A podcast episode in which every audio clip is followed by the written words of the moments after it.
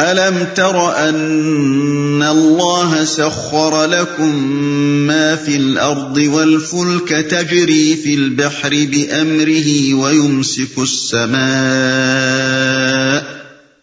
ويمسك السماء ان تقع على الارض الا باذنه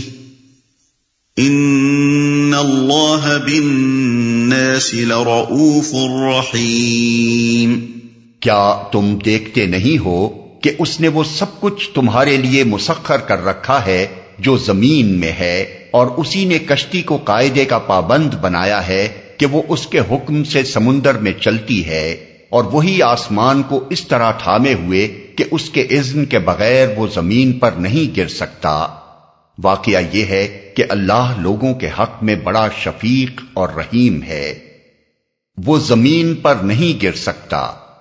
آسمان سے مراد یہاں پورا عالم بالا ہے جس کی ہر چیز اپنی اپنی جگہ تھمی ہوئی ہے۔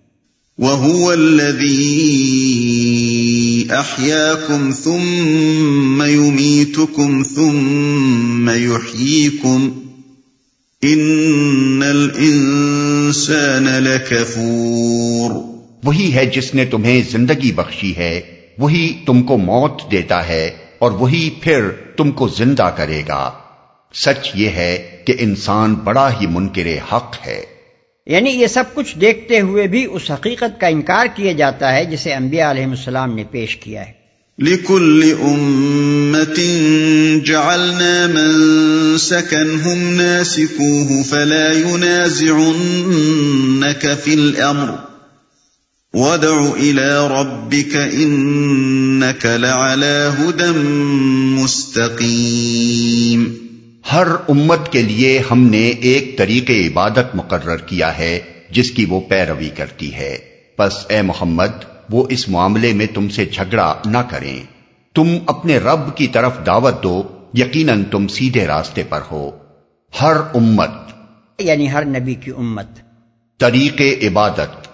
یہاں منسک کا لفظ قربانی کے معنی میں نہیں بلکہ پورے نظام عبادت کے معنی میں۔ ہے اس سے پہلے اسی لفظ کا ترجمہ قربانی کا قاعدہ کیا گیا تھا۔ کیونکہ وہاں بعد کا فقرہ تاکہ لوگ ان جانوروں پر اللہ کا نام لیں جو اس نے ان کو بخشے ہیں اس کے وسیع معنی میں سے صرف قربانی مراد ہونے کی تصریح کر رہا تھا۔ لیکن یہاں اسے محض قربانی کے معنی میں لینے کی کوئی وجہ نہیں ہے، بلکہ عبادت کو بھی اگر پرستش کے بجائے، بندگی کے وسیع تر مفہوم میں لیا جائے، تو مدعا سے قریب تر ہوگا۔ اسی طرح منسک یعنی طریق بندگی کے وہی معنی ہو جائیں گے جو شریعت اور منہاج کے معنی ہیں۔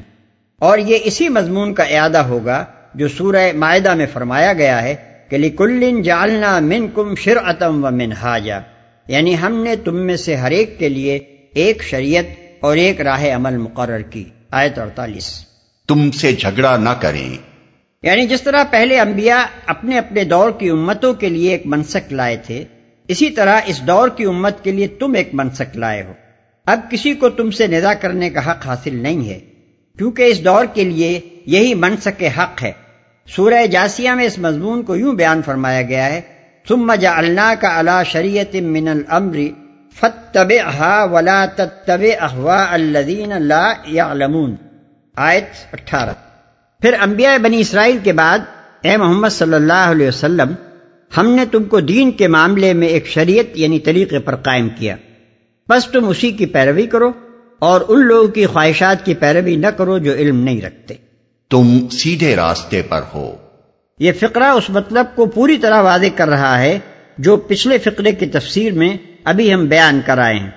وَإِن جَادَلُوكَ فَقُلِ اللَّهُ أَعْلَمُ بِمَا تَعْمَلُونَ۔ اللَّهُ يَحْكُمُ بَيْنَكُمْ يَوْمَ الْقِيَامَةِ فِي مَا كُنْتُمْ فِيهِ تَخْتَلِفُونَ۔ اور اگر وہ تم سے جھگڑیں تو کہہ دو کہ جو کچھ تم کر رہے ہو اللہ کو خوب معلوم ہے، اللہ قیامت کے روز تمہارے درمیان ان سب باتوں کا فیصلہ کر دے گا جن میں تم اختلاف کرتے رہے ہو۔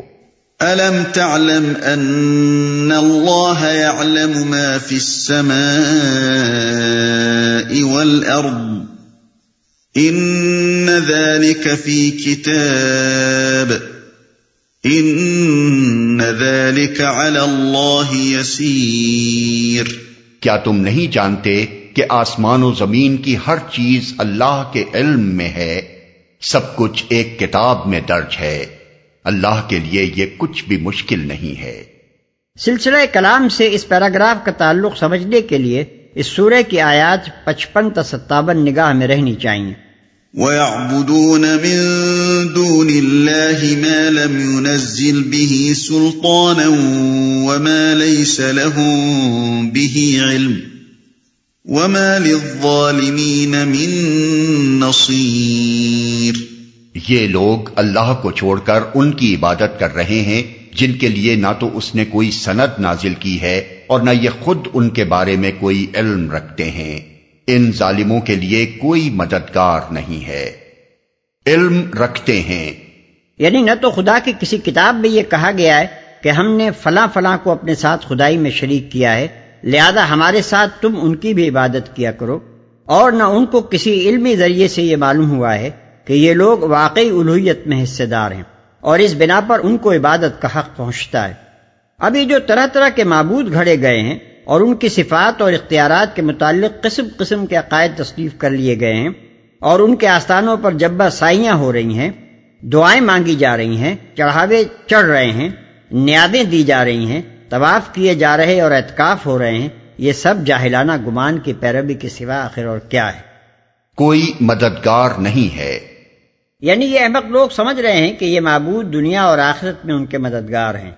حالانکہ حقیقت میں ان کا کوئی بھی مددگار نہیں ہے۔ نہ یہ معبود، کیونکہ ان کے پاس مدد کی کوئی طاقت نہیں، اور نہ اللہ، کیونکہ اس سے یہ بغاوت اختیار کر چکے ہیں۔ لہذا اپنی اس حماقت سے یہ آپ اپنے ہی اوپر ظلم کر رہے ہیں۔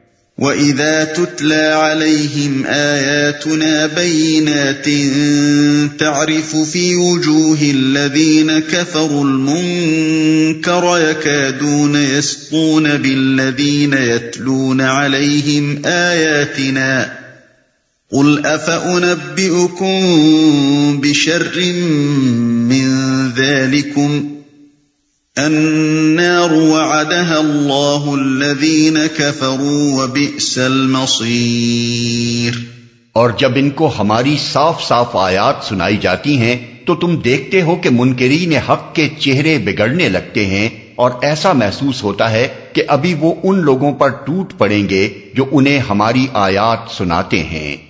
ان سے کہو، میں بتاؤں تمہیں کہ اس سے بدتر چیز کیا ہے۔ آگ۔